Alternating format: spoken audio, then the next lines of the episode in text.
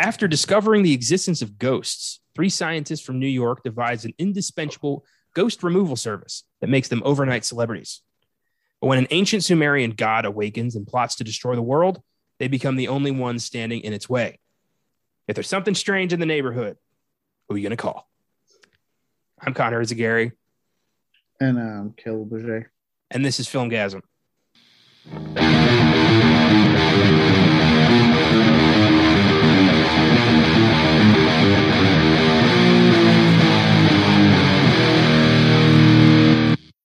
Happy Wednesday. Welcome to the Filmgazm podcast. We are finally doing Ghostbusters, one of our all time favorites, just in time for the release of Ghostbusters Afterlife this weekend. This has been on the uh, the docket pretty much since the show started. Ghostbusters is one of my all time favorite movies, and I've really been looking forward to doing this, but I wanted to do it with the release of the new movie. So here we are. Fucking finally. As of now, unless there's a last minute decision made. I don't know what would have to happen. I don't, yeah, I don't even want to think about that. I feel like I've been waiting for this movie for God knows how long. I already got my ticket for Friday, so Nice. I got mine for Thursday. Um, so I don't know about you, but Ghostbusters has been in my life pretty much as long as I've liked movies. I uh, I don't really remember my first time with Ghostbusters. It's one of those films that's just always been there. Uh, what about you? It's been there for a good chunk. What's weird is that like a lot of these more like family friendly 80s horror films have not for some reason my parents didn't like get me into them. I just kind of like grab chase towards the more extreme shit. Apparently, which could explain a lot what the movies are like nowadays. Um I mean when I I know when I finally watched this movie myself, I was like, oh my god, this is great. Like I just fell in love with it. And ever yeah, ever since I it, it's been it's been a part of my life. Just always enjoyed it. Like anyone, you know, I know the moment that song comes up, I just get happy. It's just like you gonna call Ghostbusters. Like you just you just get excited when you hear it. And um, you know, I remember when I, I saw it, I you know, I sought out the sequel and I think it's good, I don't think it's as good as the first movie. It's good though, and I like it a lot. Um, less said about that 2016 one, the better. Yeah. If you want to hear our thoughts on 2016's Ghostbusters, check out last week's sneak preview. Yeah. Um, and yeah, we, you know, I know it took a while for us to get to what we're, what we're finally getting on Friday, and not just talking like this release with COVID and all that stuff. I was talking just getting this movie fucking greenlit finally. Um, Yeah. I know there's the animosity between Harold Ramis and Bill Murray. Didn't hope for the longest time, and then the passing of Harold Ramis, and then Bill Murray shredding scripts because he just wasn't interested. Um a lot of things happened. Then we they did do that video game which i picked up from my switch. I haven't had a chance to play it but i picked it up from my switch.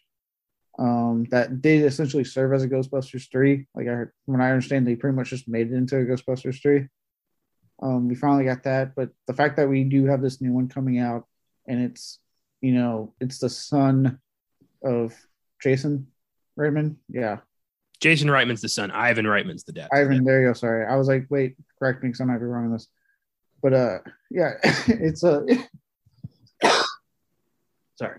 Uh it's his son doing it, and he was able to he's making a film that is bringing something new, but also bringing the original cast back. Like Bill Murray didn't shred the script. There's something about it he liked. Well, I think that a big part of it was, you know, Bill Murray and Harold Ramis spent a good 20 years just not talking because of uh, a big fight that happened on Groundhog Day. And uh, I don't, I, th- I think Harold Ramis and Bill Murray got an opportunity to kind of bury the hatchet shortly before Ramis's death, but I don't think he, Bill Murray got to say everything he wanted to say. So I think this is his way of kind of saying sorry to Harold Ramis finally doing Ghostbusters 3 and you know sending that off. So I think that's why he's doing this. Mm. Yeah, from what I'm about to say, I do. I, I know I didn't say, but I do remember hearing that he they made amends luckily before he passed away. But I mean, I can't imagine that after 20 years, everything was said that needed to be said, and how Bill Murray must feel.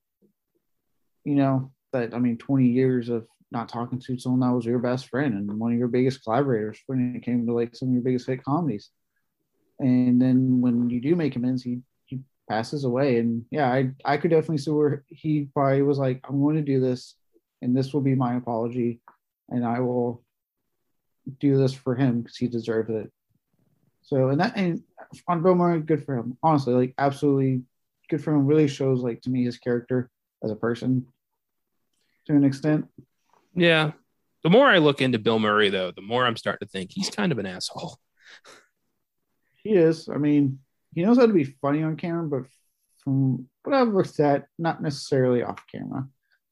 Yeah, that's what I hear. but anyway, Ghostbusters is kind of where they all came together for the first time and became such an iconic team. I mean, Ghostbusters was a huge movie. It was, you know, I got more on that down the road, but uh, yeah, I, I had it on tape. I, I think it's funny that you, you being, you know, so into horror, didn't really gradually get there. You just took, you jumped right in the fucking deep end and saw all the grisly shit. Whereas I started with, you know, Ghostbusters and I don't know, Halloween Town and Nightmare Before Christmas and Beetlejuice and these movies that kind of just inched me towards the the horror line. And Yeah. yeah, that's probably, you know, a big reason why I haven't seen so much. What also shows in like what you like and horror and what I like. Like, you know, I mean, don't get me wrong, I love Beetlejuice, I love Ghostbusters, but it's just yeah, it's funny because I didn't. It wasn't anything like I was uninterested. I wanted to see these movies. It's just not movies that like in my household, my parents like really held up a lot for me to watch. And so in turn, when I was getting into stuff and I was getting access to the movies, I in turn because of it and what was coming out at the time, I just was like, you know what, I want to go into this really hardcore shit. And it could have been now in hindsight, kind of like, especially how my parents are right now. In hindsight, could have been me kind of mentally, subconsciously rebelling, saying, well, then I won't get into this really fucked up shit. And then, and I really, I just ended up just liking the fucked up shit. That's I've never had that. I just, you know, all the movies I loved as a child were shown to me by my parents who loved these movies and were like, hey, I think Connor might enjoy Ghostbusters. And we put on Ghostbusters, and I'm like, you know what, mother, you're right. I do enjoy Ghostbusters. I mean, I didn't say it like that, but yeah, ballpark. It's and uh, I remember I had Ghostbusters 2 taped off of like TNT or something back when you used to tape movies off of cable. And I had that and Godzilla 98 on the same tape, and they both barely fucking worked. it was such a terrible tape. So I had Ghostbusters 2 as a child, but I did not get to watch most of it. Like right at the beginning, when like, you know, the baby carriage takes off, and then you got the opening credits, and then Ray and Winston at the birthday party. That was about as far as I could get. It's only like the first 30 minutes. If Not even that, like the first 10 minutes. yeah. And then one day I just I saw it at Walmart and I'm like, Mommy, can we please get Ghostbusters 2 on DVD? And she's like, All right. And there it is.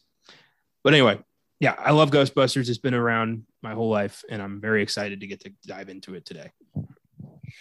Yeah, I'm excited too. And look, like I say this, but like I, my plan, I you know, if you know I ever do have kids one day, my plan is to, to definitely rectify that. I mean, well, before we cried, I was showing you, I just picked up the Goonies on 4K. So I mean, I'm picking up movies that I'm like, hopingly, and I'm hoping one day, if I ever do have kids, I can show them and do the gradual thing because obviously my plan is never to just be like, all right, son, sit down. You're watching fucking Hostel today. Get ready. Buckle the fuck up. No, I'm gonna be like, hey, you want to check out Ghostbusters? You want to check out the Goonies? You want, you know, something like that. E.T. That's probably smart. Don't want to, you know, start on those nightmares early. You got to establish a base before you just All right, throw son. fucking Hellraiser at them. All right, son, you're six. It's time for you to watch a Serbian film. Sit the fuck down. Jesus, they will never feel anything again. I'm gonna have to like a- abandon that child because I feel like if I do that, I'm making a serial killer. At the very least, you're you're you're canceling a significant bit of development, and that child is never going to be able to connect with anything Because they've- to have sex because properly. they've seen nightmares manifest, and this I you can't walk away from that. That kid would never have sex properly in his life. Dear God, Can you imagine somebody who's only seen shit like that trying to get laid for the first time, and they just oh my god, we're we're talking about Ghostbusters. How the fuck did we get to this dark shit? Uh, what do you want me to do to you? I want to cut off your head and fuck. You. Oh, whoa, whoa. Let's take it like fifty steps back. Whoa, fifth date. Okay, pal. Jesus, slow your roll. Jesus Christ. we just started talking. okay, Ghostbusters. So, this film was initially conceived by Dan Aykroyd as a buddy comedy for himself, Eddie Murphy, and his best friend, the late John Belushi, to star in. That was the original plan for this. It was supposed to be like time traveling ghost hunters, like fighting. They were going to call it the Ghost Smashers because Ghostbusters was a copyrighted t- like TV show with like a monkey and some kids solving crimes or some shit. Eventually, they were able to use the name, but uh, Ghost Smashers just does not have the same same ring to it. No, the title and that console just don't sound nearly as entertaining. No, and the reason they couldn't do that is because producers were like, "That's like three hundred million bucks. You're never going to get to do that." And they're like, "Okay, we'll trim it down." I like how in eighty in the eighties, that's three hundred million dollars. We cannot do that nowadays in like 2021 to be like only 300 million? All right. It's like the kids the sh- like in head and sh- in um evolution when they're talking about like you know how are we going to get so many head and shoulders? And they're like oh we can get that. Like, that's kind of producers nowadays. Like no problem. Yeah. We got it. We thought we were going to ask for more. Wait how much more than a billion? Oh no that's easy too. Um so that was the original plan. But after um, John Belushi died in 82 from a drug overdose, Aykroyd, who was distraught, you know, Belushi was his best friend, uh, mm-hmm. was like, I still want to do this film, but I want to do it for John Belushi. So we're going to do this right. And he went to his uh, former SNL co star, Bill Murray, to replace him. Uh, Murray agreed verbally, never actually signing a contract to star, which is kind of what he's always done. He just kind of tells people, like, yeah, I'll be in the movie. And then on the day of shooting, they just hope to God Bill Murray remembers that deal and shows up. It's so he has like a one eight hundred number. He doesn't really have an agent. You just call him and pitch your movie, and if he if he likes it, he'll he'll show up. It's the weirdest. He's such a strange human being. That is weird. That must be why he photobombed so much. They were just like, "Hey, can you be at our wedding photobomb?" Yeah, sure. No one thinking he'd do it. The next thing I was like, "Oh, why are you here?" I told you I would. Word is my bond, not on paper. I remember reading this one. It was like a list of people and their Bill Murray stories. And there was one where this guy's at a bar and he's eating like some fries, having some beers. And Bill Murray just walks up, snatches some of his fries, and leans into the kid's ear and just goes, No one will ever believe you. And then walks away. and it's true no one would believe him. I mean, if you can pull that off, why would why wouldn't you do that all the time? yeah, fucking crazy. um. So oh, yeah, I, I, wish I could be that famous because I do shit like that all the time. Yeah. just go grab someone's like bag of fucking like they're at the mall and I'm just grabbing the fucking GameStop bag. Like no one will ever believe that this happened. And walk out. But then I realized it's a shitty game. I don't want to be like, oh no, never mind. You can have that back. If I was I a bill, if I was like some by some happenstance, I become a billionaire, like one of the most famous people on earth. I'm gonna just wander into like situations and then just roll with it. Like show up to a random wedding and give everyone a Porsche, you know, shit like that. That'd be fun. I don't know. I just I, I would love to do that, but also I would love to like you know prank people on like a grand scale. That would be fun. I feel like Bill Murray's been doing that. apparently, apparently he's just the biggest oldest troll that we have. Yeah, the only one who can seem to wrangle him is Wes Anderson because he's always pretty stable on those sets. what is it with Wes Anderson that he's like, Bill, I need you to just calm down. And he just goes, okay. Not only that, but like on the set of the Royal Tenenbaums, when Gene Hackman was being a complete prick to Wes Anderson, calling him an idiot, calling him, you know, a novice, like, you know, do you know who I am? Bill Murray is the one who stepped in and was like, hey, don't talk to him like that. and like came in on his days off to make sure Wes Anderson wasn't like belittled. It's weird. They have this weird like you know mentor mentor mentee relationship. It's so strange. Same guy who shit on Lucy Liu's acting said that for Wes Anderson. Nice. The same guy who got like super wasted on the What About Bob set and like threatened Richard Dreyfuss and told him like everybody hates you. like he's he's a he's a frightening person when he's pissed. You know. Strange man. Anyway, funny guy, but strange man. Yeah. So they got Bill Murray, and he said, "Yeah, I'll show up." And then day of, they're like looking at their watch, like, "Does Bill remember he said he'd be here?" and then Bill shows up, like, "Hey, we catching ghosts." I don't know. Uh, the script went. Yeah, we got work to do. The uh, the script went through so many changes, and when Eddie Murphy ended up leaving the project, he was replaced by relative newcomer Ernie Hudson, and his part was significantly reduced, which yeah, is pretty shitty. But I, I get it. You know, you got Eddie Murphy, maybe the biggest comedy star on the planet in the '80s, and then he leaves the project. You get Ernie Hudson, who's brand new. He's not going to be third build. yeah, but it. I will say this: it's still kind of shitty because they never. I don't think they even they they never bothered to rectify it moving forward. Yeah, like that's the shitty part. Like, okay, I get it at the time, but then like Ghostbusters 2 doesn't really bother to rectify it.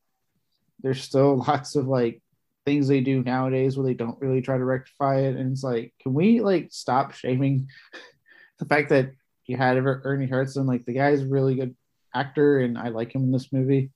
Well, I think it's weird they doubled down in Ghostbusters too. I mean, they ended up like the first draft had Ernie Hudson like he he had a substantial bit, but and all of that ended up getting absorbed by Bill Murray, which is weird.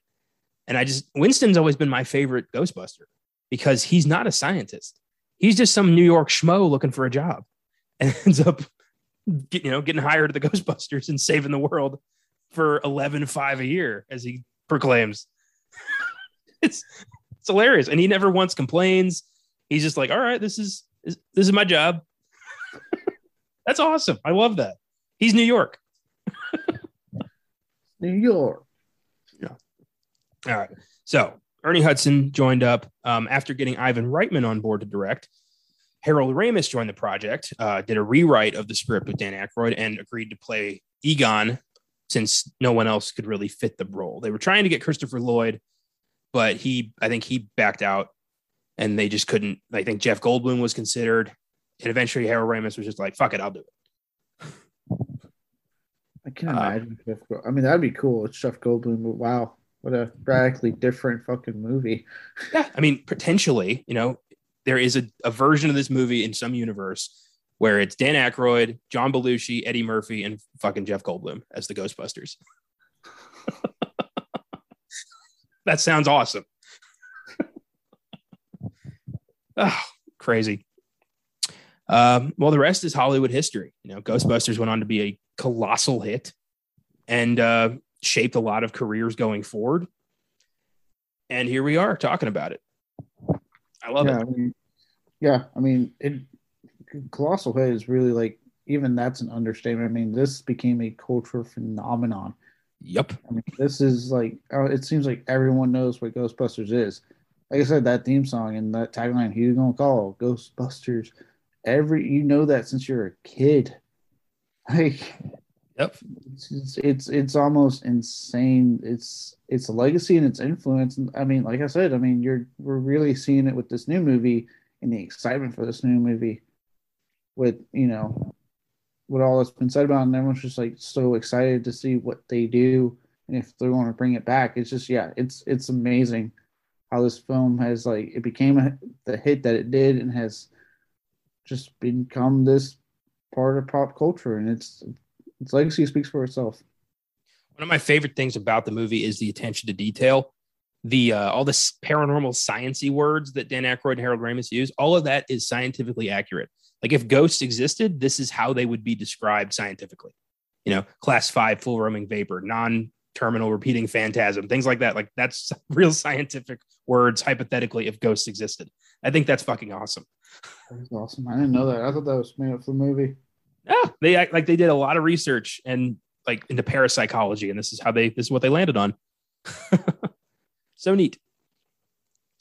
Uh, Okay. So Ghostbusters was directed by Oscar nominee Ivan Reitman, who was nominated for Best Picture in 2009 for producing his son Jason Reitman's film Up in the Air, which we will be talking about on Oscar Sunday this weekend.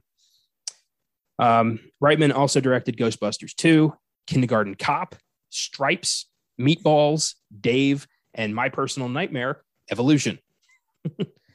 uh, yeah, Ivan Reitman's, a, uh, I think, an underrated filmmaker who's done some real gems of the 80s and 90s, especially Kindergarten Cop. I fucking love Kindergarten Cop. Especially Kindergarten Cop is just one of the best Arnold Schwarzenegger movies of all time. All right. That, that is top, so goddamn funny. that's top five Schwarzenegger material in my opinion. yep. Right. Yeah. I, I adore it. Just like when he adore when he front when he snaps that first day, just yells "shut up" at all the kids, and they start crying, and then he just runs out of school, screams into the sky. It's not a tumor. there is no bathroom. I love that movie. Look, that and Jingle All the Way are some of the most underappreciated Schwarzenegger films. Like those are like great comedies that just Jingle All the Way goes like that's right up there with Terminator 2 for me. I, Jingle All the Way might be my like in top five Arnold. That movie is fucking hilarious, and I will challenge anybody who thinks otherwise. That movie is so funny. Oh no, it's fun. Him and Sinbad is just fucking great in that movie. My favorite part's probably like the brawl with the like criminal Santa organization, or um, Myron uh, and the bomb. when he takes a package out, the cops open it, it blows up, and he's running away, and he turns back, he's like, "That was really a bomb." he didn't even know. oh God, well, uh, one of these Christmases we're we're gonna have to do Jingle All the Way, just because. Why not? It's a great fucking movie. Oh, yeah. And then Ivan Reitman is the guy who did Evolution. He's the uh the guy behind the most frightening moment of my childhood. So thanks. I mean, Evolution essentially is just Ghostbusters with aliens. It's the same, almost the same film. Yes, it is. It's crazy. Uh, but I love it. I mean, we did a whole episode on it. and I love it. It's a good movie. I like it. Yeah. Okay. Blue Monkeys don't scare me, but you know, I've seen I watched more hardcore shit when I was younger. I know. I'm sure if I watched, you know, fucking Hellraiser at six, that would have been the thing that got into my head. But I watched that at like nine or 10. So I'd already seen the monkey. So Pinhead got nothing on that. All right, let's talk about the cast. Oscar nominee Bill Murray stars as Dr. Peter Venkman, a skeptical and sarcastic parapsychologist. I love that you can tell he doesn't believe a word of this shit until they actually see the ghost in the library. Oh yeah. And then he's immediately thinking, "Ah, we're going to get rich off this shit. well, and what I love is that even when he does believe, he's still a sarcastic asshole. Like that, nothing about his personality changes, just the circumstances. Yep. 100%. like, but I mean, and that's what Bill Murray was so good at. Like, in especially in his prime, in a lot of his '80s comedies, he he just like I said, you know, I know we talked about, it, but like whatever you want to say about him in real life, movie wise, he just knew how to be a sarcastic asshole with some of the best, like quick witted, just fucking comebacks that just made you laugh. Yeah. And the best part was that he didn't have to yell it or anything. He said it in the most calm voice, and you just started dying. for sure. Uh, Murray was nominated for his performance in 2003's Lost in Translation, which I still have to see. I've heard it's an amazing movie. Uh, he's one of the most famous comedic actors of all time. He got his start on Saturday Night Live in the 70s, has starred in such films as Caddyshack, Stripes, Scrooged, The Life Aquatic with Steve Zissou, Rushmore, Groundhog Day, Kingpin, and Space Jam, just to name a few. He's all over the map. Uh, apart from Ghostbusters, my favorite is probably Scrooged. Uh, I think that movie's hilarious. I think mine would have to be Groundhog Day. I, I die laughing on that movie. Ned? Every time. I mean, look, I will say this: my favorite comeback he's ever said is in this movie when And so Dickless over here turned it off. Is this true? Yes, sir, it's it's true. This man has no dick. My favorite is when the mayor finally like tells them, you know, get him out of here to peck. Venkman just goes, I'm gonna get him a nice fruit basket. I'm gonna miss him. it's so good. There was, a, was it, there's another line that made me laugh when they're all eating together. And he just goes, Slow down, Ray. Chew your food. My all-time favorite line of the entire movie is Venkman. It's when they're in the library hunting for traces of ghost and they see the uh the books stacked from floor to ceiling. And Ray and Egon are so excited. And Venkman just goes, You're right. No human being would stack books like this. it's just so deadpan and so mean. it's perfect. oh, that's complete chaos. mass hysteria. It's crazy. Uh, yeah, Bill Murray's a comedic genius. You know, regardless of who he is as a person, his work is fantastic. Uh, I love his bit in Little Shop of Horrors where he plays the sadomasochist who's getting his teeth done. and he just is loving the pain, and Steve Martin doesn't understand. my favorite thing, I think, I think one of my favorite things was his cameo in Zombieland. Oh, yeah. It was so fucking fun. I love these. Do you have any regrets? No. Well, wait. Maybe Garfield and Garfield too. I don't know why. My favorite moment of that is when after he gets shot, and uh, Jesse Eisenberg's like, "Oh my God, Mr. Murray, is there anything I can do?" And he goes like, uh, "I think Bill now." I don't know. Why, Just the way he said that was so funny. oh yeah, I yeah, he's the best. Okay.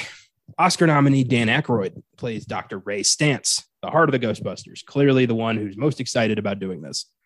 And is constantly taken advantage of by Venkman throughout the entire movie. I mean, he makes him mortgage his house, like so many things. Dude, just listen, it's normal for people to have three more mortgages on their house. Lover's like, you didn't even bargain with the guy. just that's such uh, not a, not a great friend, Venkman. I like when they're like trying to play hardball in the place, and Ray, oh my god, does the pole come with it? Oh, this place is great, guys. Let's sleep in here tonight. You know to really feel it. oh, so good. We all need a friend like Ray. I feel like Austin is our Ray.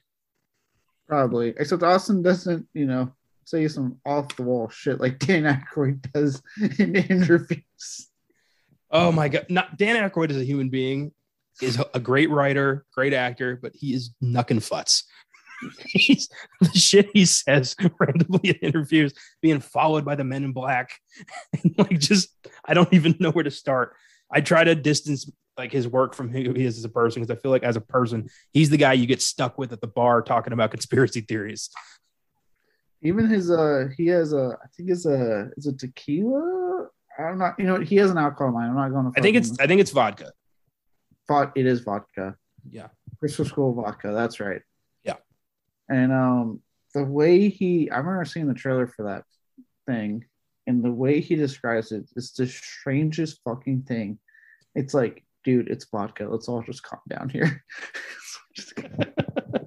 so, I remember he um I think I've said this on the show before, but it it is worth saying again because it's the craziest shit I've ever heard. Uh, he was on CNN and he said the sentence. I've heard him say, I heard him say this. I watched it. He said, "I don't believe aliens will ever visit us in our lifetime, especially after 9/11." Like, I don't see the correlation there, but whatever you say, Dan. All right, Dan. So Aykroyd was nominated for his performance in 1989, Driving Miss Daisy. I've seen it. He did not deserve the nomination. That movie's horrible. Should not have won Best Picture, but that is not for today. Uh, he also got his start as part of the first class of Saturday Night Live. Was also in The Blues Brothers, Trading Places, 1941, Twilight Zone the movie, Spies Like Us, The Great Outdoors, Evolution, and Tommy Boy, just to name a few. Another guy who's been pretty consistent since the 80s. We've seen him all the time. and he's always been funny. I fucking love him in Tommy Boy as Zalinsky, the auto parts king. Oh yeah, His crazy ass hair, his super Chicago accent. It's perfect. oh, he's great. Great. You got to watch The Great Outdoors. He's perfect in that. Roman Craig, the greatest douchebag he's ever played. Yeah, I, I know. There's there's a lot of stuff of his I still need to watch. It yeah, very you know like I know I know he just kind of made fun of like again you know he may say some off the wall shit in his interviews, and clearly this guy is like a conspiracy theory nut, but definitely one of the most like consistently good comedians out there. Um, definitely you know he always brings the goods, and he he knows how to take that straight man role to an extent and find a way to make it funny. As I guess, especially in Ghostbusters, because he really is out of all of them, he plays by the straightest character, but he still finds a way to make it just hilarious. Yeah, he's great. Um, even in Evolution, as like you know the governor of Arizona, I thought he was great. Just Oh yeah, crazy, kind of an asshole. Oh, yeah, boy. and he also has the distinction of getting a, a, a blowjob from a ghost on camera. I will not let that scene die ever. in, in a kids movie. PG in the 80s was a lawless wasteland. It's you could do fucking anything as long as you didn't have any tits. Like that's pretty much it. I uh, even then, um, I've seen some films. Oh, crazy. It's such an odd scene in the movie. Like doesn't really need to be there. but all right. when I was watching it for this episode, I got to that scene. I was like, "Ah, "Family movie, guys." I was alone saying this out loud. Just family film. This is what this is: a family film of a man getting a blowjob from a ghost, and it's not the porno version of this movie. it's the actual movie. Well, apart from Ray's ghost job, um, I, I I love him in his brief bit in Twilight Zone the movie. Uh, he was, uh, you want to see something scary bit, right? yep, Oh yeah. Oh my god. one of the scariest scenes in film history that comes out of absolutely nowhere. And it's you know it's it's Dan Aykroyd and Albert Brooks, two guys known for comedy, talking about show tunes, and then out of nowhere you're in hell. it's great. Yeah, fucking god damn it, god damn that movie for that scene. That movie, that movie is my mom's Blue Monkey. That she saw that when she was a kid, and it scared the almighty Jesus out of her. I can see why. Yep. So Dan Aykroyd, single, you know, involved in both of our childhood traumatizing movies. I find that funny. He's the Um, factor. Harold Ramis plays Dr. Egon Spengler, a deadpan scientist. Ramis was a prolific comedic writer who wrote such films as Groundhog Day, Animal House, Caddyshack, Stripes, Back to School, and Analyze This. Ramis uh, passed away in 2014 at 69 years old from autoimmune inflammatory vasculitis. And uh, yeah, he his presence or his lack of presence will definitely be felt in Ghostbusters Afterlife. But I have, you know, I'm pretty sure this whole movie is revolving around Egon's character, which is great. Yeah. And yeah, and it's only right because he really is like to me, you know, when you watch this, it's just you know just worrying about this first film, not worrying about the sequel. He's a humongous part of this movie. You can tell he's a humongous part of this movie, and I feel like what makes him that, and why a lot of people have latched onto his character, and he's become a fan favorite character to an extent. I really all of them is that I really feel like out of them, he's almost like the hurt he has such a, a childlike scientific wonder to what they're doing. And it's and i think what makes it is that he plays the part so serious. You know like egon he doesn't crack jokes. He's a serious person. But that works so well with the rest of the movie. Like it somehow that serious approach makes it funny Yeah, I agree. You need a you need a, a straight man to balance this insane situation, and you need a hardcore scientist who's going to look at everything rationally. And Ramis does that so well. Ah, Egon, Um, Oscar nominee Sigourney Weaver plays Dana Barrett, the first to encounter the demon Zuul. Uh, Weaver was nominated for performances in 1986's Aliens, 1988's Working Girl, and 1988's Gorillas in the Mist. She was also in Galaxy Quest, Death and the Maiden, Dave, Holes, and Avatar, to name a few. And she was known mostly for drama at this point. You know, Alien was like the biggest thing she had done, and she was known for more serious roles. So the fact that she was even interested in doing this comedy, she was a big get for the for the film. And uh, yeah, she's she's great. I feel I just feel bad for her. She keeps getting, you know, she keeps ending up in possessive situations with demons who want her or her baby. It's a damn shame. It happened twice. Well, I mean, the first time was Aliens. There's a difference. Well, I meant Ghostbusters and Ghostbusters 2. Oh, I thought I was like, first time was Aliens, but okay, Yeah. that makes sense. Um, with that said, no, it's you know, it look, Sigourney, I think like a lot of people, I'm not alone on this one. Sigourney is always an awesome addition to your movie. It's always awesome to see her in something. Um, to the point that I'll never forget when she pops up at the end of uh, the Cabin in the Woods, and I remember like because they didn't advertise it when it happened, I was like, holy shit, it's Sigourney Weaver. I was like, yes. Um, she she's awesome, and I really like seeing her in in this movie. I think she really does a good job of like of finding her own way to be funny, showing some like range outside of like like you said at the time, coming off of Alien and doing a lot of drama, doing something different, and kind of showing her that she was a very versatile actress, and there's a reason she's one of the biggest names in the industry to this day. Yeah, she's she's the bomb. And uh I'm glad she she's also going to be in the new one, which is great. Uh I'm sure she and Venkman probably finally tied the knot. Or she, Oh. or she's a Ghostbuster now, which would rock. I would love to see that. um, but yeah, I I love her little, you know, her interactions with uh Rick Moranis, you know, her neighbor who's like clearly into her, and she's just trying very hard to say no without hurting his feelings. And then the, the you know the whole uh, gatekeeper thing, like she's she's really good in this, and she's you know got some scary moments, like you know when the hands come out of the chair and grab her and like pull her into the into the void. That's fucking scary. Uh, yeah, Yeah. cool. Yeah, no, she she is awesome. Yeah, she has like a lot of scary scenes. And she has a lot of fun scenes with Bill Murray and his like. Honestly, now looking ahead into 2021 lens, very creepy. Dude, Initial he- meetup. Dude, when he goes on the date, like to pick her up and she's possessed, he injects her with Thorazine and then calls the guys. He didn't know she was possessed. He brought fucking Thorazine with her with him on a date. Like, what the fuck was he gonna do?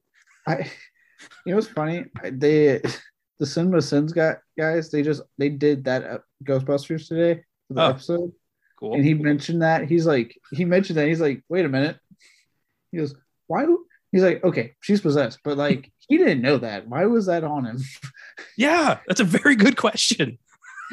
like, was this a date rape situation for Venkman? Yeah, I think I he's kind of like, we need to talk less about the ghost in this movie and talk about uh his potential rape scenario. I mean, at the beginning, the way we meet Venkman, he's manipulating one of his students to sleep with him. Yeah, like that's how we meet it, this guy. So yeah, he's clearly like into some weird shit, and I don't you know the way he picks up women is really fucked up.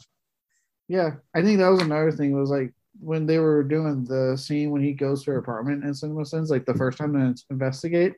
Yeah. The for ghost, and the Cinema Sin guy goes, "Ha, the '80s when casual sexism we could not sexism, casual sexual harassment was funny." Yep, that's the eighties. Oh my god. All right, so obviously, favorite Sigourney Weaver role. I'm going to go ahead out on a limb here and say it's it's it's it's Alien. Oh, for my favorite Sigourney Weaver. Yeah. Oh yeah, absolutely. Alien. Uh, me too. I mean, it's hard to pick anything else. I got to say though, Galaxy Quest is right up there. I, I I need to see that movie. I actually have not seen it. So What? You've never seen Galaxy Quest? I didn't know that. Oh my god, you would. All right, Galaxy Quest is a gem, my friend. Do, do you know what it's about? yeah, I, I know exactly what it's about, and I, I like the cast involved, and I've heard it's really funny. I just haven't seen it. Oh man. All right. Well, there's a lot of alien references because it's Sigourney doing sci-fi again, which is cool. Tim Allen doesn't make one Buzz Lightyear reference, which is kind of a shame. But um, Uh. yeah, we're, we're gonna. All right, I'm I'm penciling that in. Galaxy Quest will be happening in the next few months because I didn't know you'd never seen it. That's gonna be fun. Neat. Um, moving on. Rick Moranis plays Lewis Tully, Dana's dorky neighbor. Uh, I never put this together, but he's the keymaster, and he keeps getting locked out of his apartment. I never made that connection until earlier today. I learned. I also I thinking of that uh, to add to that another fun fact. When I was watching the Cinema Sins scenes, in that scene when he is at the party and they're having the he's having the party in his place. Yeah. He's talking about the two people that just walk in. I forget their names, but he's like going on about their jobs and stuff. Yeah, Ted and Annette Fleming. Gotcha. Yeah, all that was ad libbed.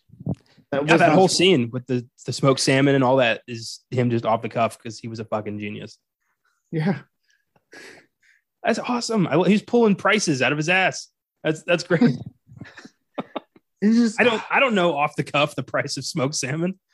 No, I just look. I, I'm sure I really want to take this time to just really talk about how much I fucking love Rick Moranis, both as a comedian, as a generally stand-up guy. I mean, for those who don't know or listen to this, and you're probably thinking, why haven't I seen Rick Moranis acting in a while? Because he's definitely still alive. You know, his uh his wife had passed away, and he made the decision to give it up to retire to be there with his kids. And if there isn't anything more upstanding than that, goddamn, like I wish we had more people like him, Keanu Reeves, like these kind of people in Hollywood. I wish it was more like him. I mean, you know, upstanding guy. He was just a comedic genius. And, you know, I think I had read they were attempting to get him to come back for this new Ghostbusters, and I think he politely declined. But just yeah, I just I I love Rick Moranis so much. The guy's awesome. Yeah.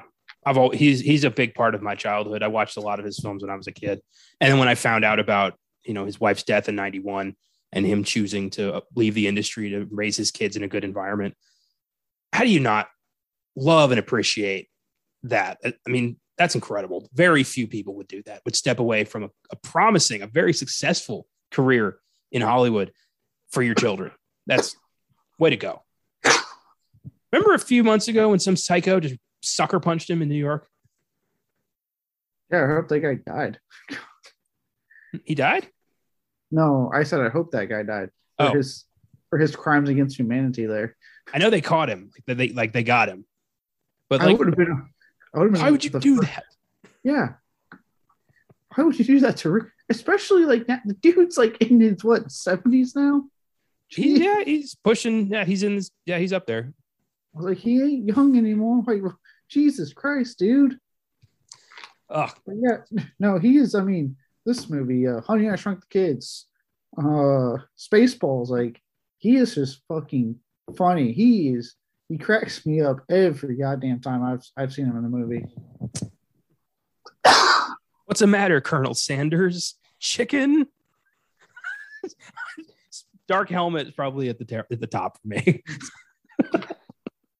Hey, what's your last name? Asshole, sir. What's your last name? Asshole also. Am I surrounded in a room full of assholes? Keep firing, assholes. oh my god. Yeah. I, Spaceballs. We did that as a bonus a while back when we did Young Frankenstein. But I think it's I think Spaceballs is overdue for its own full episode to just dig into that hilarious parody. Uh Little Shop of Horrors. I know I already talked about that with Bill Murray, but you know, the character of Seymour Krelborn. I named my my cat Seymour after his character in that film. Uh another gem. Yeah, Oh, he yeah. was the man. Yeah, he's awesome. That yeah, I yeah, I just I had to I I had to quickly say that I feel like we just have to talk about that just because you don't see a lot of that in Hollywood. You really don't. And when I when I had heard about it, I was like, I remember seeing God, what a good fucking dude. Like, Yeah. Because he could have kept working and given them that you know money, but he said, I want to I want to be home and raise my kids in that kind of healthy environment. And I'll just obviously made had made some wise financial decisions things like that to be fine. And that just yeah, that's Yeah. that's awesome. And you know, I do wish like he they could have convinced him to come back for this one. That would have been awesome. But at the same time, because of why he chose it, I will always respect his decision if he just chooses to never come back. Yeah, he got those. You know, he did three Honey I Shrunk the Kids movies, got that Disney money, and then bounced because you know it wasn't just about raising his kids in a good environment. You know, these were his kids who just lost their mom, and they needed love. They needed lots of it, and he he wisely chose to do the right thing. And yeah, nothing but respect. And he actually is coming out of retirement um, to appear in Disney's Honey I Shrunk the Kids reboot titled Shrunk, where he's going to be All right. reprising his role as Wayne Szalinski. I didn't know that. You know what? I'll check that. I want to watch that now. That Yeah. makes me very happy. Yep. So that's great. So we are going to see him again. Yes. Um, Ernie Hudson, last guy I want to talk about. He plays Winston Zeddemore, the forgotten fourth Ghostbuster. He was also in The Crow, Congo, Miss Congeniality, uh, Dragon Ball Evolution, and Oh, the controversial TV series Oz. You just So- had bring up fucking Dragon Ball. Like Oz is one thing. I know the controversy surrounding Oz very well, but Dragon Ball, you son of a bitch. If you are going to consciously make the effort to appear in that movie, I'm not going to let you forget about it, whoever you are. When we talk about Chow Yun Fat, I'm going to bring him up. When we talk about James Marsters, I'm going to bring him up. I'm going to bring it up when we talk about Justin Chatwin, if that ever fucking happens. But he he was in it. He did it. He has to live with that. So, yeah. uh, so I love Ernie Hudson in these movies because he's just the fourth guy who's there for the check, and that's fantastic. Uh, yeah, but the fact that he goes along with it, never once is he like, "This isn't my fight." And he fucks off. He's like, "No, we're a team." it's it's all, it's like being a fireman. Like we're in this. yeah. He's he's fully committed. He's like, yeah, I'm part of this team. We're doing this. Um, I mean, in the speech when Egon's saying like, "We got to cross the streams and possibly obliterate ourselves to destroy this thing," Winston's just like, "Oh, all right." He's not like, "This isn't mine." He just is like, "We're doing this." fucking great. we'll get more on yeah once we get into the movie i don't have notes this is the kind of movie where i'm just gonna like pick apart my favorite parts Oh yeah, same here. Um, I did want to quickly like just like how you mentioned my favorite Sigourney Weaver's Alien. Uh, my personal favorite Ernie Hudson, by the way, is The Crow. He is fucking awesome in The Crow. But I really, really, really, really love The Crow, and there's a very good chance that um the next time my pick comes around, it'll probably be that movie. the crow would be timely considering every all the shit that's going down right now with rust so that actually would be a pretty good idea and it's been a minute since i watched the crow i remember thinking like this is badass and i'd like to revisit it I fuck, I fucking, I've seen that movie so much. I love The Crow. It's such a good movie, and I, I really like Ernie Hudson's role in that movie a lot. nice um yeah i don't really you know outside of ghostbusters i can't really remember a lot of his other roles but maybe i just haven't been checking him out because apparently he was in congo but i don't remember him in congo but to be fair congo is a fairly forgettable film You know, it's funny. I think I saw like I think I saw the Crow first. I remember when I watched Ghostbusters, I was like, "Oh, hey, shit, it's the guy from the Crow," and I was like, "Wait." and then my research was like, "Okay, this makes sense." Ghostbusters has an IMDb score of 7.8, Rotten Tomatoes score of 97%. It was a huge hit, grossing 295 million on a budget of only 30 million. Um, it was nominated for two Oscars, Best Visual Effects and Best Original Song for Ray Parker Jr.'s title track, Ghostbusters, which in many ways has become as iconic and popular as the film, if not more so. Um, it spawned two sequels, an animated series, and a shitty remake as well as a very entertaining video game that ended up being the last time all four Ghostbusters would appear on screen together. So the game is bittersweet because of that, but it is a fantastic game. Uh, Ramis and Aykroyd wrote it together. Uh, it's so badass. It's so much fun. It's scary, and it really does build on the foundation that the first game established with you know Gozer and Shandor and all that shit. So when you get a chance, really like break into that, you're gonna love it. Yeah, it's uh, it's on my list of Switch games to um to play. I've been wanting to play. I remember when it came out, I was like, you know what? I've been meaning to fucking play, play this game, and the Switch has been a great tool for me to just really buy old games because they keep remastering them for the Switch, which is awesome. So I was like, you know what, let me get this one because I've been wanting get this one. I've heard a lot of good things about this game and I just really want to play it. I bought the uh, PS4 remastered version. Uh, and to be to be honest, there wasn't much that got changed in the transfer, but it was nice to just have like the most up to date version. And it's just such a fun game. I played it four or five times. It's a great story. The gameplay is really good. You get to capture iconic ghosts from the movies and also like new stuff. Vigo's like the Vigo painting is in their where in their firehouse, and he just like you can talk to it. And Max von Sydow recorded new lines for it, so he'll say so he'll say shit like you know I am Vigo and I shall return. But if sometimes he'll be like, "How are you enjoying the game?" and things like that. It's really cool. um, yeah, awesome. So we'll talk a little bit more about the sequels and the animated show um, towards the end. But right now, let's just dig into fucking Ghostbusters. This is uh like I said, I've been wanting to do this film for a very long time, so I'm I'm very excited. Uh, so we open, of course, with the New York Public Library, which I didn't go to when I went to New York City. I I got a migraine on the Uptown bus tour and had to sleep it off during the fucking tour, so I missed out on. I didn't get to see a few things. That was one of them. Wow.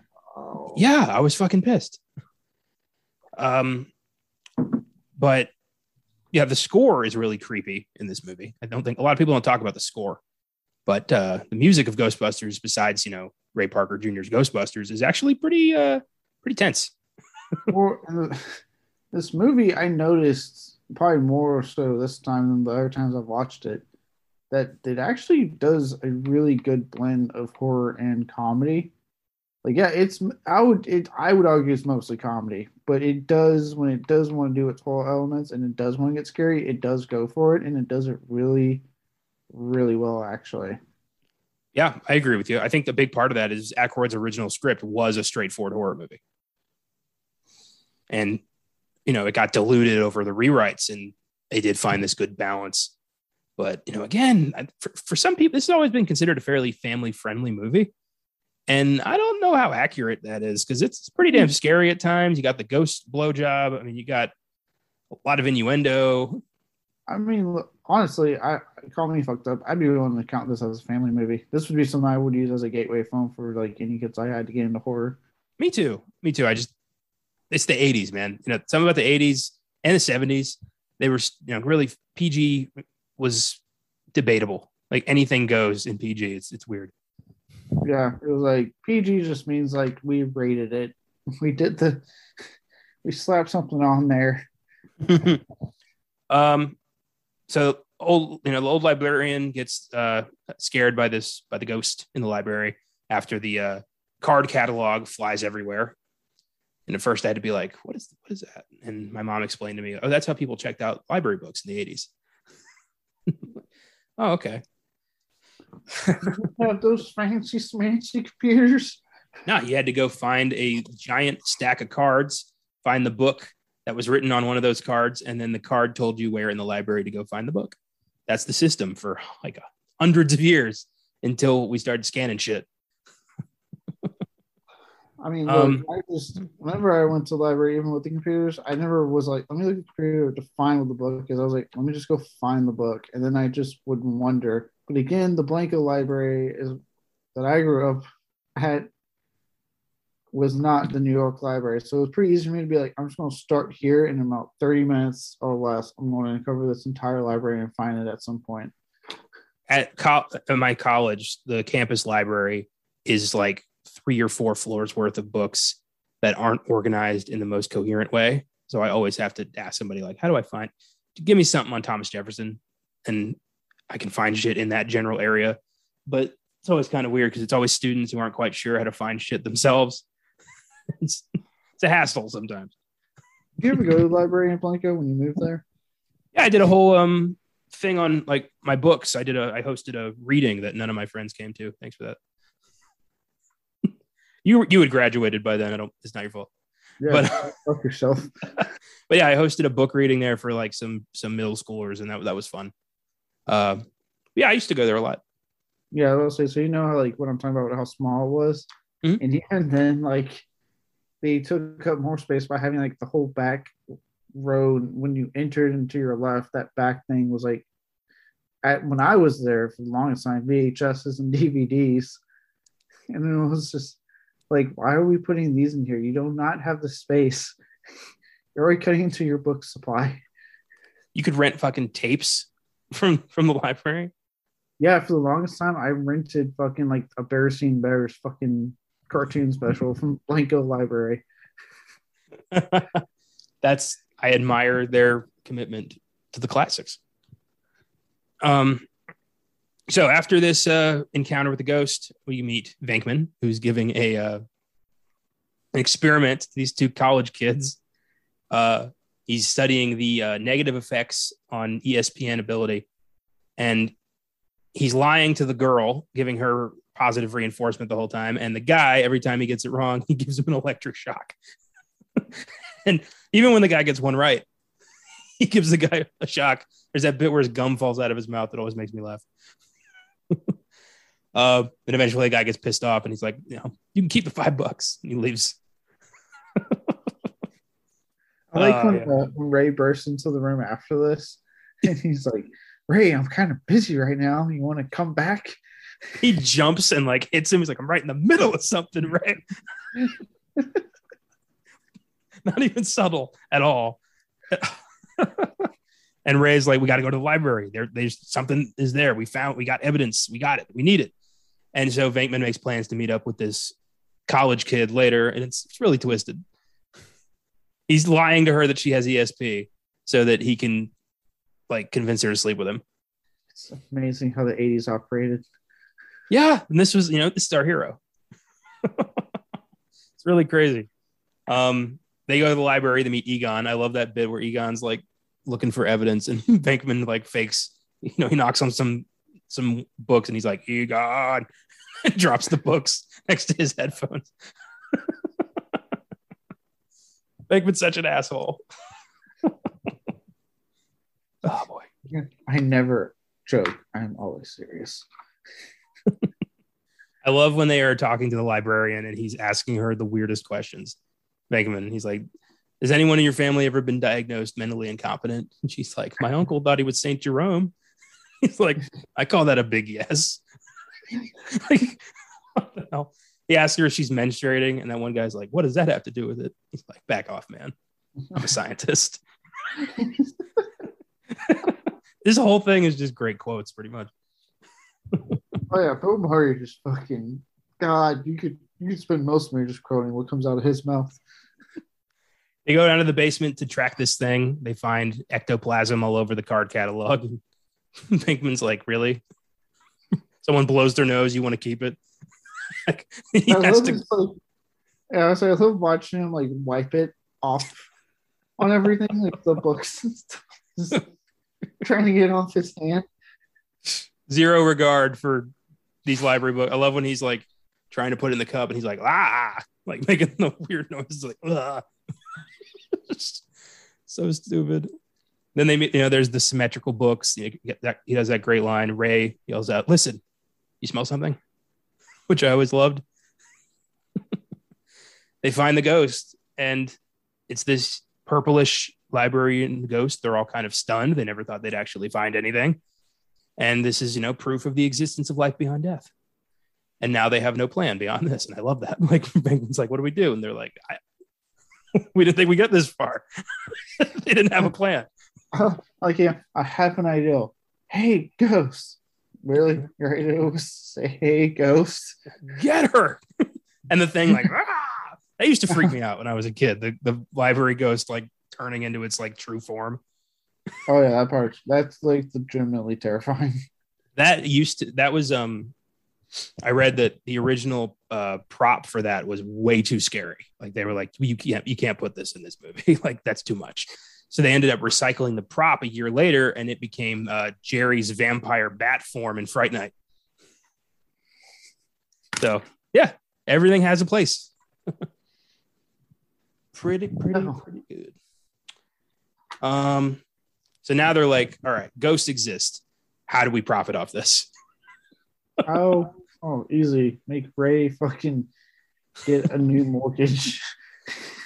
I don't know that weird bit when like Venkman like rewards Egon with a candy bar always makes me laugh. because there's no context behind that. uh, when they go back to campus, they, uh, the dean is there to tell them, uh, "You guys are idiots, and you're fired." Basically, like your grant is terminated. Get off our college. And now they're all like, "Oh shit!" I love Ray's like, "I've never been. You know, you, you don't know what it's like out there. Like outside of college, life sucks." And I'm sitting here like, "Yeah, that's pretty accurate." Because I'm I went back to school because you know the, the real world sucks. And in the 80s, I guess it was the same thing. I don't think that's ever changed. I think you have all your fun in college, and then when you get out and you hit the real world, you're like, oh wow, I miss college now. And they, you know, Venkman convinces them, all right, look, we can make huge amounts of money being the only people who can get rid of ghosts, who can trap ghosts, bust them, if you will. And their their big question is like, where do we get the money for this? And their way is to re remortgage Ray, Ray's house. and it works. They get like a hundred grand or something. They sink that into the fire station they buy. Which when I was in New York City, I did go to the fire station, which was really cool. It's a real fire station, and um, it was closed for renovations, but outside they had spray painted a big Ghostbusters thing and on, on it. So I was like, I'm here. So that was nice. Nice. Uh, this is what I want to quickly have. I have to point this out. So when yeah. we get to this part, right? I love how quick of an overnight sensation they become because they have the whole hotel sequence, and then next you know, all of New York, New, this the city being notorious for how people are in that city. Just overnight goes. Okay, they got one ghost. They are the Ghostbusters. We need them. They have to protect us at all costs. Like they become overnight sensation. And our thing was like, technically speaking, they busted one ghost. True, but remember, in Ghostbusters 2, New York City shows their true colors. And after saving the city from Gozer, they were immediately sued for massive property damage. So, still New York City. yeah, that's true. There you go. What a town. We came, we saw, we kicked its ass. I love when they tell the guy, like, it's going to be five grand. And he's like, well, I'm not paying that. They're like, okay, we just put it back. It's the, it's the best bargaining chip ever. Just put it back. we can just make this ghost come back. It's fine. Oh boy. Um, but before that, we meet uh, we meet Dana, who's who lives in the creepiest looking building ever. Like, there's no way in hell that building's not a portal to hell. And uh, they, you know, she goes into her apartment. She starts putting groceries away, and I love the bag of Stay Puft marshmallows she bought, foreshadowing later on the end. And uh, the eggs in her carton flip out, start cooking on the counter, which is going to baffle most people, I would hope. and uh, she starts hearing a roaring noise. She opens her fridge, and it's a straight up portal into hell. And this demon dog yells "Zuul," and she's like, "What the fuck?" And she closes the fridge, as you would. uh, and she goes to, you know, she just saw the commercial for the Ghostbusters. We're ready to believe you. It looks like, you know, middle of the night slap chop quality not exactly prime time. but uh, you know, you work with what you got. uh, um, I had the ability to make a commercial even close to that quality. she goes to talk to Venkman, or she goes to talk to Ghostbusters, and I love Ray showed up with a car that's like, you know, barely a car. Like it just needs, you know, new new brakes, brake pads, whole engine, really. Like he just starts describing everything they got to replace, and it's the whole yeah. fucking car. After he says like the great pricing on, they're like, well, "How much did it cost?" It's like five, five, five grand, some like really low number like that. But then turns around and goes like, "So this needs to get replaced, and this needs to get fixed." And I'm like, yeah, "Your car is about to be a whole lot more than what you just paid for, bud." Yeah. We also meet Janine, their secretary, played by um, Annie Potts, who um, I always knew as Bo Peep from Toy Story. And uh, yeah, she's just, you know, the receptionist who never really has to do much for the first few weeks because they never have a customer. I love when they get the one and she's like, We have one. Yeah. It's a great moment. It's like you can tell she's like, finally something to do. I love how annoyed with them she gets. She's just constantly bitching about them. I love when she's she tells Venkman like look, I've been working two weeks without a break, and you promised you'd hire more people. And he's like, look, Janine, someone of your qualifications would have no trouble finding work in either the food service or housekeeping industries. what a fucking asshole. And the phone rings and he's like, You gonna get that? Another comment I've quit other jobs than this. oh, God. So after Dana shows up, Venkman's like, Oh, she's mine. And uh, like lays claim pretty fast. It's, it's really weird. And uh, they're all like, Ooh, Zuul, we'll look that up. And Venkman takes her back to her apartment to check her out, as he said. they get back to the apartment and she's like, Who is this weirdo? Like, she's not buying into it at all. And uh, they go, they check out the fridge. There's nothing in there but a bunch of junk food. And he's like, I'm in love with you and I'm going to prove it. And she's like, Get out of my apartment. well, then she's like, Just go. Just leave. oh, boy. Um, so after that, they, you know, I love they get a Chinese food feast, and they're like, "This is the last of the petty cash." That's when Venkman's like, "Slow down, chew your food." it's great. uh, they get the call. The Sedgwick is haunted, a level in the game, by the way, which is great. Oh, sweet. Uh, Slimer escapes and goes back home, so you have to go back to the Sedgwick and get that fucker again. And oh, yeah. uh, yeah, there's a there's more Sedgwick in the game, but I won't tell you about that part because it's fucking terrifying, and I want you to be surprised.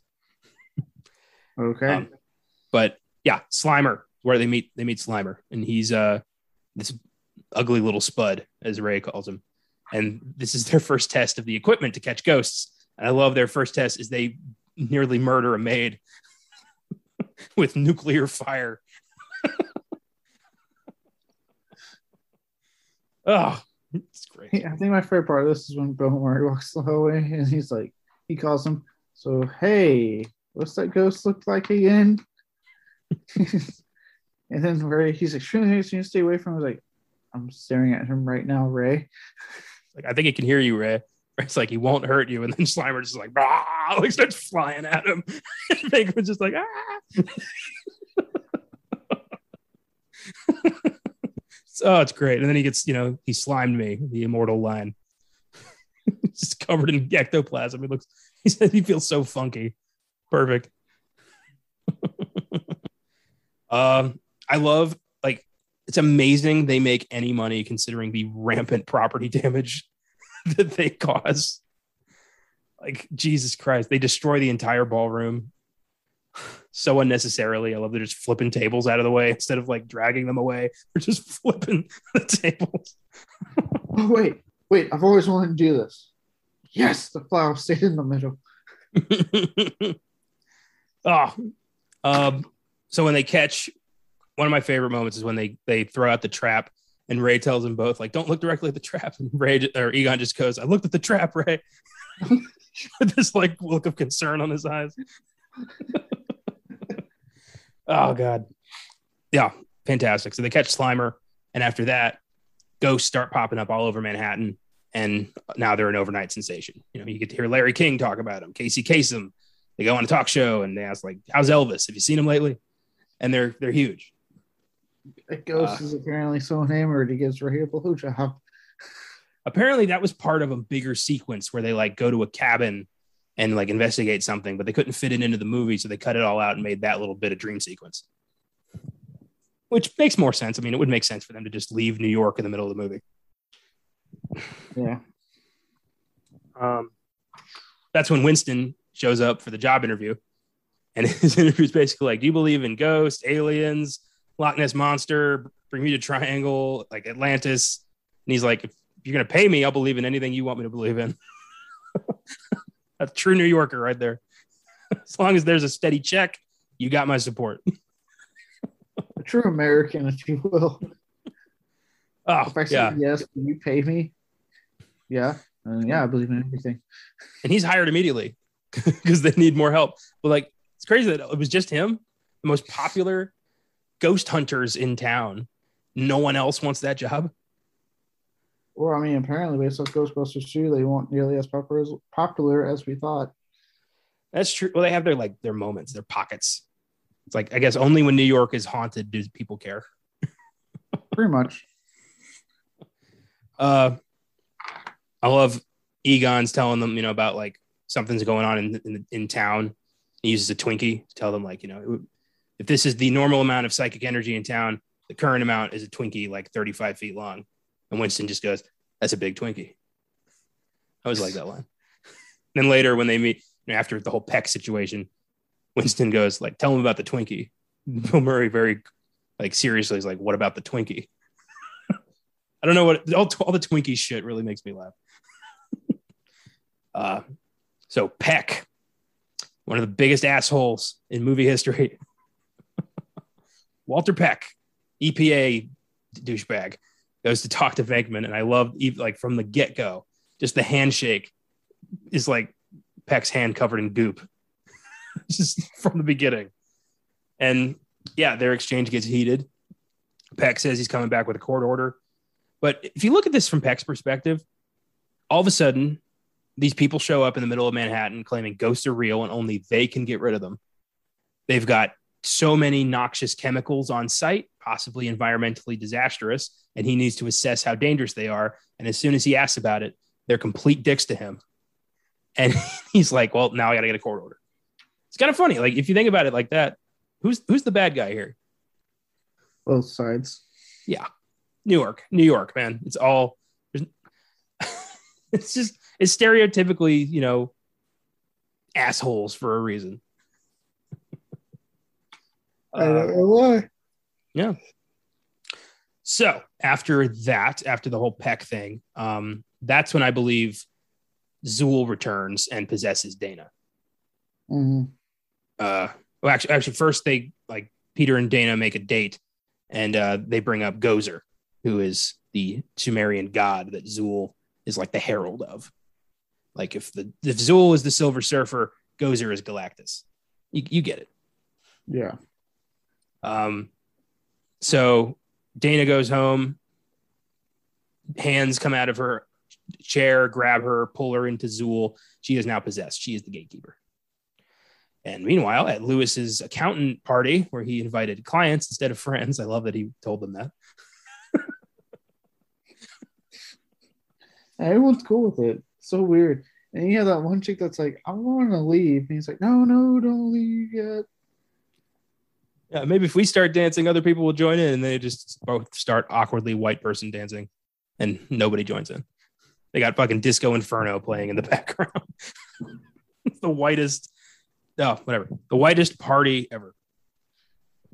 And um, Louis doesn't realize there's a demon dog in his uh, closet it comes out, starts chasing him through Manhattan. I love he's like, I'm gonna bring this up at the next meeting. There's not supposed to be any pets in the building. Like he's he's panicking.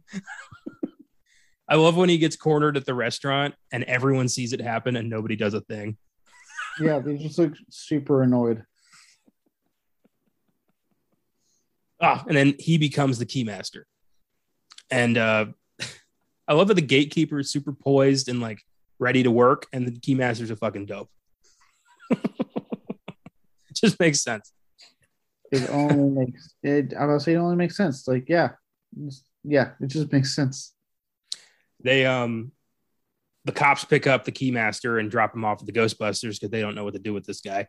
And Egon's like, "Oh, yep, he's possessed. I'll take him," and starts talking to him.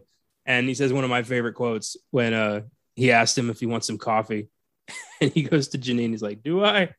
And she's like, "Yes, have some." He goes, "Yes, have some."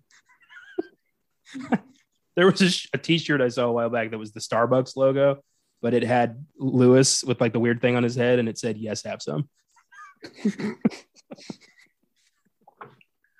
was great.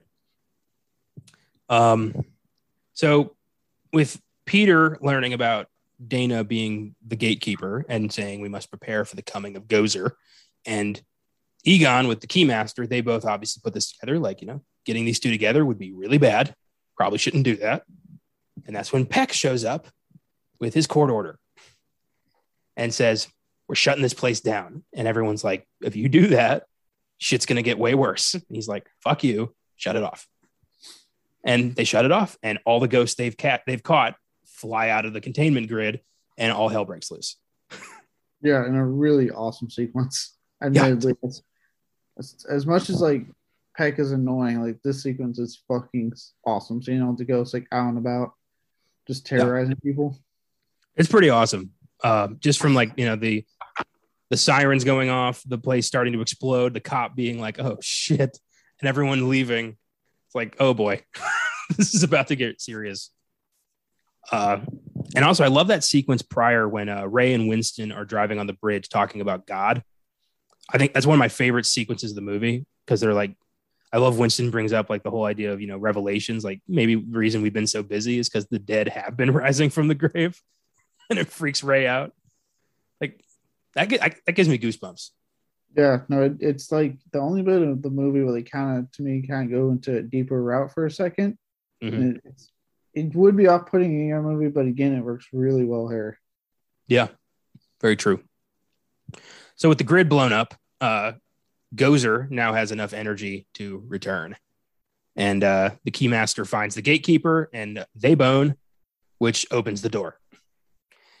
Uh, meanwhile, the mayor wants to see the Ghostbusters about what the hell's going on, and Peck shows up and gives them a whole like, you know, these like these con artists are manipulating the city, and Ray's like, Dickless here, shut off the machine, and you get the Dickless bit, which is just great. That's right, uh, sir. This man has no dick. Like, well, that's what I heard. Beautiful. Uh, I love that the mayor finally gives a green light to the Ghostbusters when Venkman reminds him that if they're right, they'll have saved, like the mayor will have saved the lives of millions of re- registered voters. He's like, yeah, that makes, I love that. Then Peck just gets fucked off. Peck is in the game, by the way.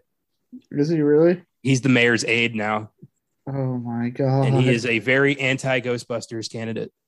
Of course, he is. Yeah, it's it's great. Ah, I love that game. Um, so the Ghostbusters get the green light to take on Gozer, and they get a police escort up to the building. They go up to the building, and they arrive just in time to see Dana and Louis turn into the Zuul dogs. And Peter's kind of not really that bummed about it. He's like, "All right, she's a dog, whatever." like he's still he's still in.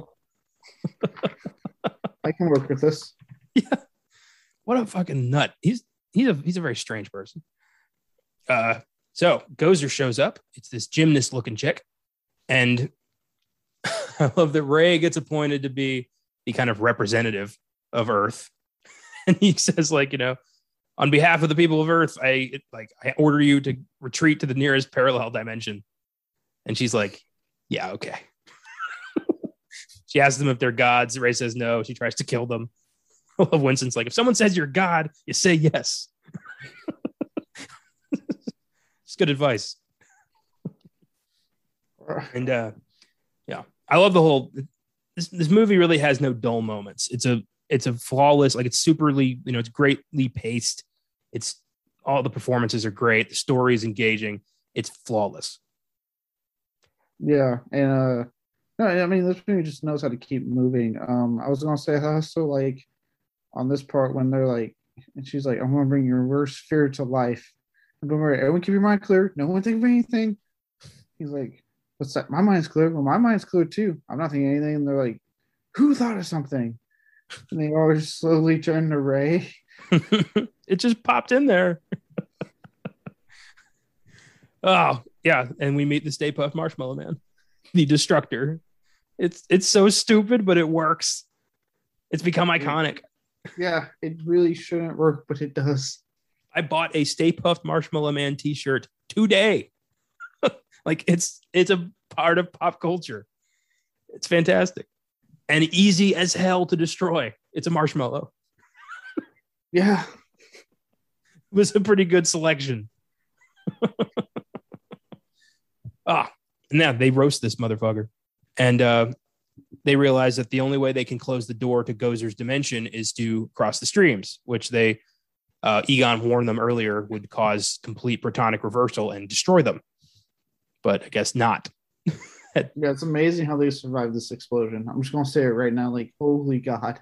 Yeah, it's it's awesome though when they just they cross the streams and blast this door wide open and blow up Stay Puft and Peck in the streets gets covered in marshmallow gunk. That was very satisfying. Mm-hmm. I was, yeah. Uh, and Dana and Louis survive. and everything's great. They save the world. And then in Ghostbusters 2, it's revealed that as soon as this was over, the entire city of New York sued their asses.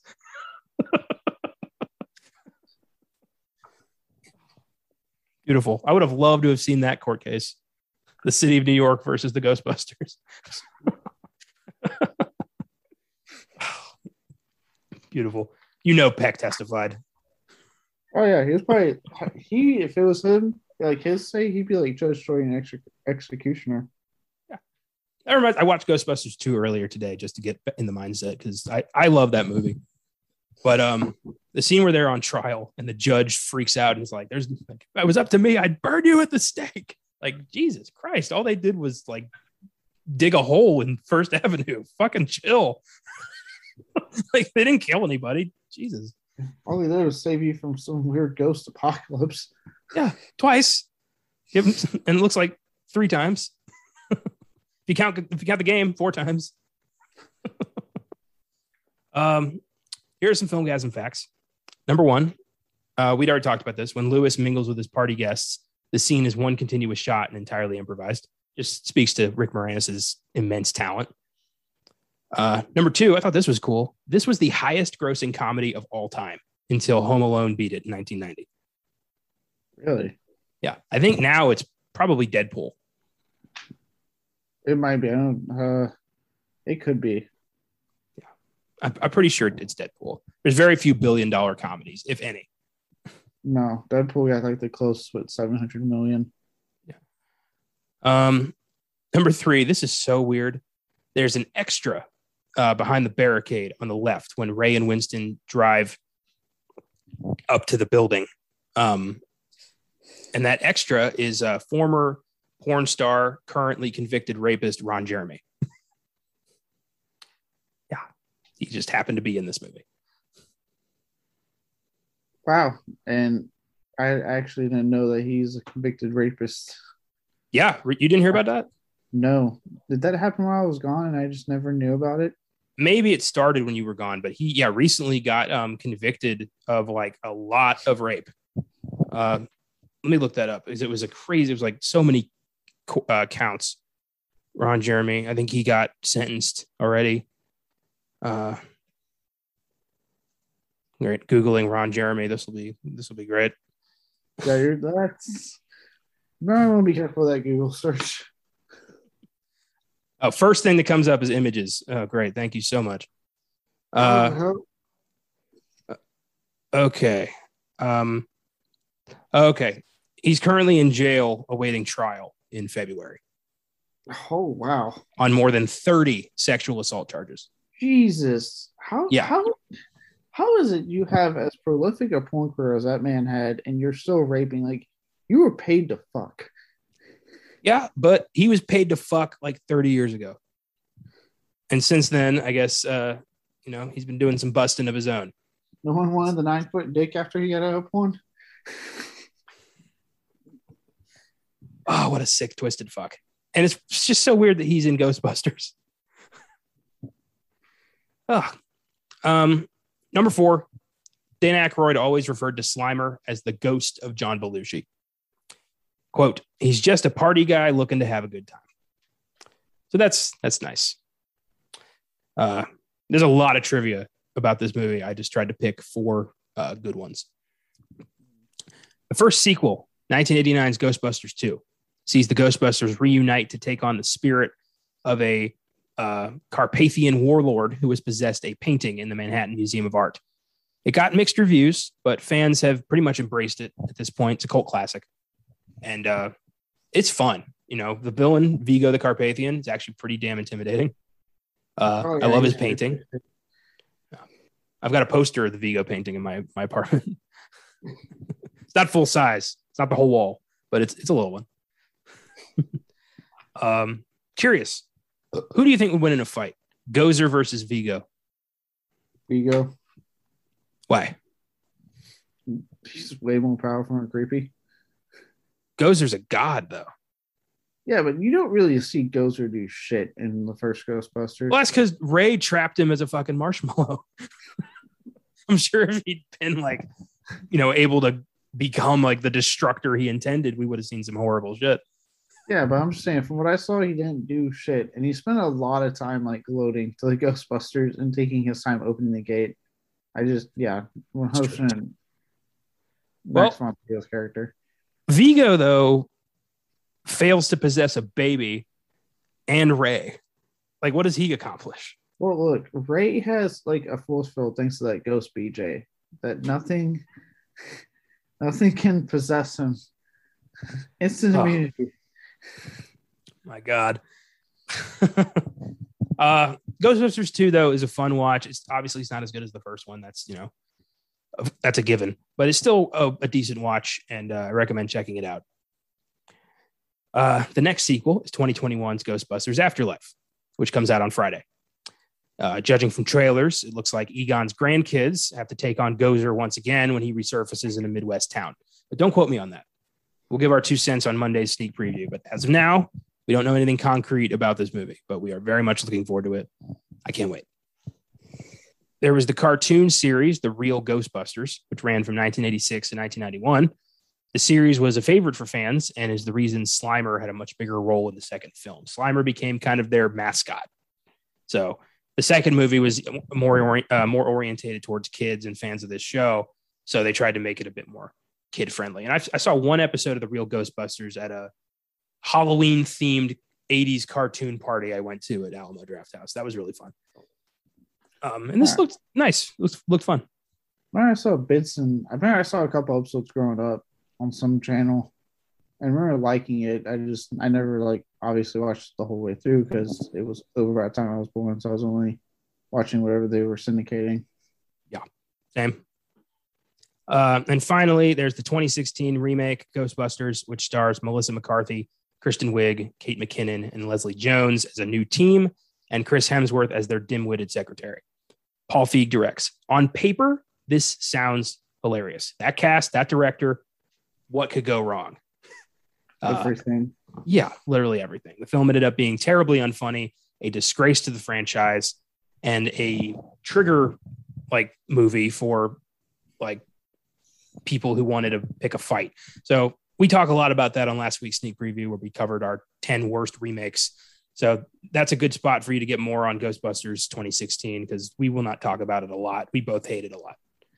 Yeah, yeah. I we talked about it um uh sneak preview already, but yeah, I just I don't like that movie. It it should it's like say it should have worked on paper that should have worked and it doesn't at all. It's a, not a fun movie to watch. Nope. But this movie, however, will last forever. Ghostbusters. I give it an easy 10. It's a very good movie, one of my all-time favorites. Will never, I'll never stop watching it. Yeah, I I seconded that and I also gave it a ten. I mean this the legacy for this one just speaks for itself. I like I don't know. I can't think of anything that I could add to just. You, everyone knows Ghostbusters. Everyone knows the theme song. Everyone knows the fucking tune. Like it's just it's just iconic. This is a film that you can use iconic on because it's very much an iconic film of American cinema. It's one of those films I think everybody who likes movies should watch at least once. Like you need to experience Ghostbusters. It's an, it's a crucial piece of 80s cinema and a masterful comedy. Uh, awesome. Thanks for listening, everybody. If you like the show, feel free to follow us on the socials Facebook, Instagram, Twitter, Filmgazm Productions. If you want to suggest films, you can throw us a message there or you can email us at filmgazm at gmail.com. Um, if you want to support the show, feel free to click on support this podcast on your preferred podcast provider. All donations are appreciated, but not necessary. We hope you enjoyed the show. Next week is going to get weird. Um, hosting duties once again rest in the hands of Josh Allred as he takes me through a bizarre 80s cult classic called Xtro. An alien creature impregnates a woman who gives birth to a man who had been abducted years earlier. Already, this sounds like the most insane movie we've ever covered on this show, and we have done some doozies. Uh, tune in next week to hear our thoughts on Xtro. You know, it's his pick through the cycle. This could, judging from our track record, I probably won't like this, but you know what? Josh loves it. He'll talk about it. He'll have a good time, and I will be there to give my two cents. I'll be able to judge you for not liking it. So I'm we've already been talking about watching here at, at the house. So I looked at the reviews. I'm not. I, I, this is not exactly celebrated. Whatever the fuck this thing is. So uh, classic though. So is it just because it came out in the 80s does not make it a classic? It makes it a classic. Well, uh, if you all want to watch Extra in preparation for next week, um, there are there is a full cut of it on YouTube, which is how I'm going to be watching it. Uh, other than that, good luck. um, don't miss Jason Reitman's Up in the Air on Oscar Sunday and Ghostbusters Afterlife on Monday's sneak preview, among other films. Until then, if someone asks you if you're a god, you always say yes and keep watching movies.